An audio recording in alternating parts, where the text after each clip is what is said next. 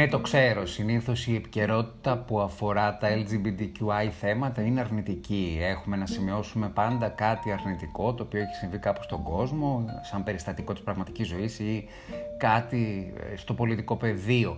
Ωστόσο, δίπλα σε όλα αυτά υπάρχουν και άπειρα όμορφα πράγματα, τα οποία δεν τα προσέχουμε όσο θα έπρεπε, οπότε από σήμερα αποφάσισα να έχουμε λίγο μια πιο χαλαρή και μια πιο αισιόδοξη και μια πιο ευρύτερη προσέγγιση στα ζητήματα και ξεκίνησα με έννοια. Είμαι ο Νικόλας Πουρλιάρος, σας υποδέχομαι στο Νικόλας Πουρλιάρος Podcast Show, το πρώτο ελληνικό LGBTQI podcast. Έννοια είναι η τραγουδοποιός με την οποία ξεκινάω το σημερινό επεισόδιο για όσους μας ακούνε από το Anchor. Είναι μια θαυμάσια Ιρλανδή τραγουδίστρια, η οποία πριν από 2 μέρες έγινε 61 ετών. Είναι φανατική υποστηρίκτηρα των LGBTQI δικαιωμάτων και σκέφτηκα ότι είναι καλό να ξεκινήσουμε με μια ωραία μουσική σύνθεση, με υπέροχα κέλτικα όργανα, τα οποία μας ταξιδεύουν στη μοναδική φύση της Ιρλανδίας, μια χώρα η οποία όσοι μπορείτε μελλοντικά να την επισκεφτείτε, σας το συνιστώ ανεπιφύλακτα. Είναι αρκετά μακριά γεωγραφικά από εμάς, αλλά πιστεύω ότι οι Κέλτες και οι Ιρλανδοί είναι η Μεσόγειοι της Δυτικής Ευρώπης και νομίζω ότι και οι ίδιοι κάπως έτσι το αντιμετωπίζουν. Χρόνια πολλά στην Έννοια, μια γυναίκα η οποία έχει μια μεγάλη καριέρα με 30 διεθνή βραβεία, η οποία έχει υποστηρίξει, όπως είπα και πριν, την LGBTQI κοινότητα και έχει μερικά τραγούδια τα οποία γαληνεύουν την ψυχή μας. Νικόλας Πουρλιάρος, Νικόλας Πουρλιάρος Podcast Show, 20 Μαΐου, Σωτήριο και Δίσεκτο 2020.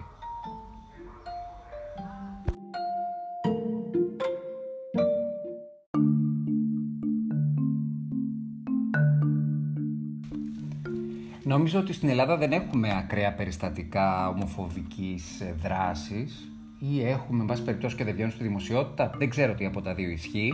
Πάντως, πριν από μερικές ημέρες είδα και άκουσα και εν τέλει διάβασα ότι υπήρξε ένα ομοφοβικό περιστατικό στα νότια προάστια, νομίζω στην περιοχή της Βουλιαγμένης, από έναν ιδιοκτήτη μιας πανσιόν σε ένα ζευγάρι, σε ένα ομοφιλόφιλο ζευγάρι, ενός Σλοβαίνου με έναν Κολομβιανό, οι οποίοι μένανε στο Βερολίνο. Οι άνθρωποι ήρθαν στην Ελλάδα για διακοπές, τους έπιασε το lockdown, ήταν για ένα διάστημα σε ένα διαμέρισμα κάπου στο κέντρο, μετά αποφάσισαν να πάνε στην πανσιόν. Και όπως διάβασα το χρονικό της υπόθεσης μέσα από την εφημερίδα LIFO, ρεπορτάζ το οποίο έκανε ο αξιόλογος Θοδωρής Αντωνόπλος, πήγαν λοιπόν στην πανσιόν και αντιμετώπισαν ομοφοβική συμπεριφορά από τον ιδιοκτήτη της. Αρχικά πρόσχημα ότι το ζευγάρι έβγαινε στην πισίνα της πανσιόν και έκανε φασαρία που ενοχλούσε τους άλλους, πράγμα το οποίο δεν ίσχυε, γιατί την πρώτη φορά που τους έγινε παρατήρηση δεν υπήρχε κανένας στον κοινόχρηστο χώρο της πισίνας, επομένως όλο αυτό ήταν απλώς μια δικαιολογία. Αργότερα όμως ο ίδιος ο ιδιοκτήτης της πανσιόν έγινε επιθετικός, κινήθηκε απειλητικά εναντίον τους, είχε μαζέψει τα πράγματά του να τους πετάξει έξω. Η υπόθεση κατέληξε στο αστυνομικό τμήμα και το γκέι ζευγάρι μάλιστα δήλωσε ότι ο συγκεκριμένος ιδιοκτήτης είχε πολύ καλή σχέση με τις αρχές, έγιναν μηνύσεις, αυτόφορα. Είναι μια ιστορία η οποία στα μάτια τα δικά μου είναι πάρα πολύ ξεκάθαρη. Απλώς νομίζω ότι για έναν περίεργο λόγο η ετεροκανονικότητα προσπαθεί να την περθέψει και από κάτω, αν θέλουμε να είμαστε ειλικρινείς, η ουσία είναι ότι ο συγκεκριμένος κύριος είναι ομοφοβικός, έτεινε να γίνει επιθετικός, ήταν προσβλητικός. Στα σημεία του ρεπορτάζ που έχω διαβάσει έλεγε ότι έπιανε τα γενετικά του όργανα και τα απίθυνε στον γκέι ζευγάρι λέγοντας ότι αυτά θέλετε, και διάφορα άλλα τέτοια προσβλητικά και εντελώς χαρακτηριστικά της υποκουλτούρας και ανθρώπων οι οποίοι έχουν βασική έλλειψη παιδείας και τουριστικής παιδείας κατά κύριο λόγο. Νομίζω ότι με τέτοιους ανθρώπους δεν πρόκειται να πάει μπροστά αυτή η χώρα, γιατί αν η αγωνία της για το άνοιγμα της οικονομίας έχει τέτοιους επιχειρηματίες, οι οποίοι είναι και η ατμομηχανή του τουρισμού, δεν το βλέπω να πηγαίνουμε πάρα πολύ καλά. Όχι μόνο γιατί επιτέθηκε φραστικά ή όπως αλλιώς στο ζευγάρι, αλλά γιατί οι άνθρωποι οι οποίοι έχουν μάθει να έχουν ρατσιστική αντιμετώπιση, να πιστεύουν στις διακρίσεις, να προσβάλλουν τον άλλον για αυτό που είναι, δεν θα το κάνουν μόνο απέναντι σε ένα ομοφυλόφιλο ζευγάρι, θα το κάνουν απέναντι σε όποιον δεν του καλαρέσει. Εν πάση περιπτώσει, αυτή η ιστορία έληξε όπως έληξε, όχι καλά, είναι κοιλίδα, για το τουριστικό προφίλ της χώρας. Ας ελπίσουμε ότι αυτό είναι μία πολύ ισχνή μειονότητα, την οποία θα την απομονώσουμε και θα την έχουμε απλώς να τη δείχνουμε ως κακό παράδειγμα, ως μέτρο σύγκρισης του πώς δεν πρέπει να είστε. Γιατί αυτός ο άνθρωπος, ακόμη και όταν προσεγγίστηκε από τον δημοσιογράφο για να γίνει ολοκληρωμένο το ρεπορτάζ και να δώσει τη δική του άποψη, ήταν προσβλητικός και απειλητικός και εκεί. Επιβεβαιώνοντας αυτό που σας είπα πριν, ότι τέτοιοι άνθρωποι που δεν συμφωνούν με το τι κάνει κάποιος άλλος και δεν μπορούν να το δεχτούν, ενίοτε γίνονται προσβλητικοί ακόμη και σε απλές επαφές, σε απλές συναλλαγές, σε απλές επικοινωνίες. Οπότε λοιπόν αυτό το ακραίο περιστατικό ομοφοβικής δράσης, έτσι όπως συνέβη στην Αθηναϊκή Ριβιέρα, στην Παραλιακή, ας πούμε ότι είναι ένα μεμονωμένο αρνητικό περιστατικό απαίδευτων ανθρώπων, γενικά απαίδευτων ανθρώπων τουριστικός. Και βάζω μία τελεία.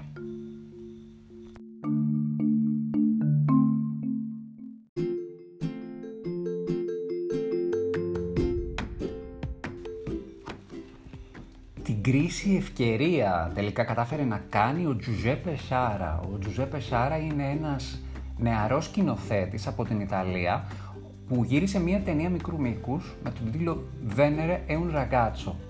Μετάφραση στα ελληνικά είναι «Η Αφροδίτη είναι ένα αγόρι». Η συγκεκριμένη ταινία μικρού μήκους είχε αποσταλεί από το σκηνοθέτη σε διάφορα φεστιβάλ, αλλά την είχαν απορρίψει για λόγους ηθικής, όσο αστείο και αν θα σας φαίνεται. Ο λόγος που την είχαν απορρίψει είναι γιατί μέσα στην πλοκή του σεναρίου ο πρωταγωνιστής σε κάποια φάση παίρνει τη στάση του εσταυρωμένου, δηλαδή θεωρήθηκε ότι προσβάλλουν τα χριστιανικά ήθη, αλλά και γιατί μέσα σε κάποια άλλη σενεριακή δράση βλέπουμε τον ίδιο τον πρωταγωνιστή σε μια σκηνή ομοερωτικής αυτοικανοποίησης, εθνανισμού, το είπα και πάρα πολύ κόμψα, καθώς σκέφτεται έναν άντρα, ένα άλλο αγόρι. Δεν την έχω δει τη συγκεκριμένη ταινία, δεν ξέρω αν είναι καλή ή όχι, ωστόσο κάθε καλλιτεχνική κατάθεση έχει κάτι να προσφέρει στον κόσμο, είτε μας αρέσει είτε όχι, είτε έχει ένα ειδικό βάρος, είτε έχει κάτι σημαντικότερο να πει πέρα από το να είναι μια ταινία ψυχαγωγίας ή διασκέδασης. Θα τη δω όμως.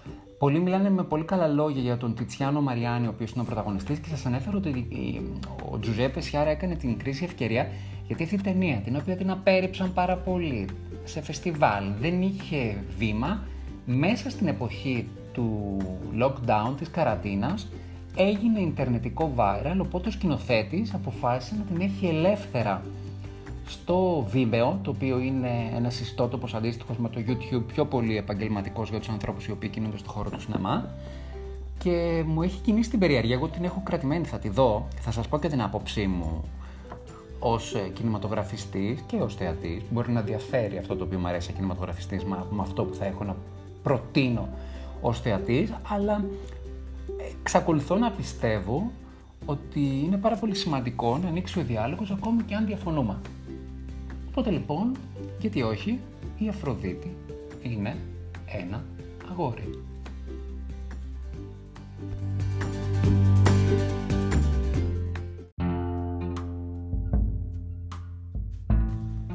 Αυτό το τραγούδι, το Attach Myself, το οποίο το ακούτε σε μια διαφορετική εκδοχή, είχε κάνει τεράστια επιτυχία τις απαρχές των 90s με ένα συγκρότημα το οποίο λεγόταν The Divinals, οι οποίοι είχαν καταφέρει και φτάσαν στο νούμερο 1 των Ηνωμένων Πολιτειών.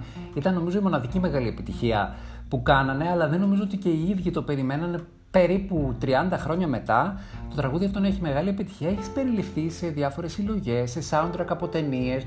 Είναι εξαιρετική αυτή η γραμμή που σε συνδέει με το παρελθόν, το ταξίδι στο χρόνο, το οποίο δείχνει ότι μερικά κομμάτια τα οποία ήταν εύπεπτα, ψυχαγωγικά, τα οποία τότε δεν τα πίστευε και κανείς, καταφέρουν να έχουν ένα ειδικό βάρος και να εξακολουθούν να επηρεάζουν και τις νεότερες γενιές, να γίνονται covers, να γίνονται πάρα πολλά. Εγώ όμως θέλω να συνεχίσω, αφού σας θυμίσω ότι τις μουσικές μας φίνες τις ακούτε από το Anchor, και όσοι θέλετε να τις μάθετε ως playlist μπορείτε να επικοινωνήσετε μαζί μου στα social media μου. Πολύ ευχαρίστως να σας πω τι έχω κάνει σε κάθε επεισόδιο. Ελπίζω όμως να είναι και σύντομο, να είναι πρόσφατο, έτσι, μην είναι ένα μήνα πίσω, γιατί θέλει πολλή δουλειά αυτό. Σας πηγαίνω σε ένα μακρινό ταξίδι στο Σαν Χωσέ, το οποίο είναι η πρωτεύουσα της Κόστα Ρίκα. Είναι ένα μικρό κράτος το οποίο ενώνει την Βόρειο Αμερική με την Νότιο Αμερική, είναι η Κεντρική Αμερική, αν και επειδή είναι ισπανόφωνη χώρα, πολλοί την κατατάσσουν στη Λατινική Αμερική, είναι Κεντρική Αμερική, παιδιά. Στο Σαν Χωσέ λοιπόν επιτέλους ανακοινώθηκε ότι ισχύει νομικά, επίσημα, ο γάμος των ομοφυλόφιλων προσώπων. LGBTQI πρόσωπα μπορούν να παντρευτούν και ο γάμος τους έχει πλήρη νομική ισχύ, όπως ο γάμος των ετεροφιλοφίλων. Δεν είναι βέβαια αυτό που γάμος σε εκκλησίες και τα σχετικά, είναι αυτό που λέμε το σύμφωνο συμβίωσης, δεν έχει σημασία. Εγκρίνεται και από το Δημαρχείο και όλα αυτά, όπως το έχουμε και εμείς εδώ. Σημασία έχει ότι μια χώρα η οποία είναι πολύ δεμένη με τον καθολικισμό και που είναι ένα σταυροδρόμι ανάμεσα στη Βόρειο και στη Νότιο Αμερική, μαζί με την οικονομική ανάπτυξη, κάποτε την αποκαλούσαν την Κόστα Ρίκα ως την Ελβετία της Λατινικής Αμερικής, όχι γιατί είναι τόσο οικονομικά εύπορη, αλλά γιατί είναι σε καλύτερη μοίρα από τις υπόλοιπες. Δεν έχει τη σημασία, δεν κάνουμε οικονομικό podcast εδώ. Η ουσία είναι ότι οι ισπανόφωνες χώρες της Αμερικής ανοίγουν τους ορίζοντές τους και άνθρωποι οι οποίοι ζουν εκεί θα μπορέσουν επίσημα να περπατήσουν χέρι-χέρι με τον αγαπημένο τους, να έχουν όλες τις νομικές κατοχυρώσεις, να προχωρήσουν σε γάμο έτσι πως το φαντάζονται. Δεν είναι απαραίτητα και όλα να είναι υπό την αγιαστούρα της θρησκείας. Στο κάτω-κάτω νομίζω ότι ο γάμος είναι, ο σωστός γάμος κατά τη γνώμη τη δική μου, είναι απλώς μια επισημοποίηση μέσα σου και απέναντι στο αντικείμενο του πόθου σου, της αγάπης που νιώθεις για αυτόν, για αυτήν. Τουλάχιστον για μένα έτσι θα πρέπει να ήταν. Αλλά, εν πάση περιπτώσει, όποιο πρόσημο θέλετε να δώσετε, δώστε το. Στο Σαν Χωσέ, στην Κόστα Ρίκα, η γάμη είναι επίσημη και αυτό είναι πάντα ένας λόγος για να πανηγυρίσουμε, γιατί είναι μια κατάκτηση. Δεν έχουμε μόνο απώλειες σε αυτόν τον αγώνα των ανθρωπίνων δικαιωμάτων για τα LGBTQI πρόσωπα, έχουμε και νίκες. Και τις χαίρομαι πάρα πολύ αυτές τις νίκες. Και με αυτό το ενθουσιώδες κλίμα σας αποχαιρετώ. Τέλειωσε το σημερινό επεισόδιο. Είμαι ο Νικόλας Πουρλιάρος. Είναι το Νικόλας Πουρλιάρος Podcast Show, το πρώτο ελληνικό LGBTQI podcast. Με ακούτε στο Anchor, στο Spotify, στο Apple Podcast, στο Google Podcast, στο Breaker, στο Radio Public, στο Pocket Cast. Πάντα ξεχνάω κάποιο, δεν ξέρω γιατί. Σας ευχαριστώ πάρα πολύ για την αγάπη σας και την υποστήριξή σας. Θα τα πούμε αύριο και φυσικά σας αποχαιρετώ με ένα ρομαντικό τραγούδι, Forever Love.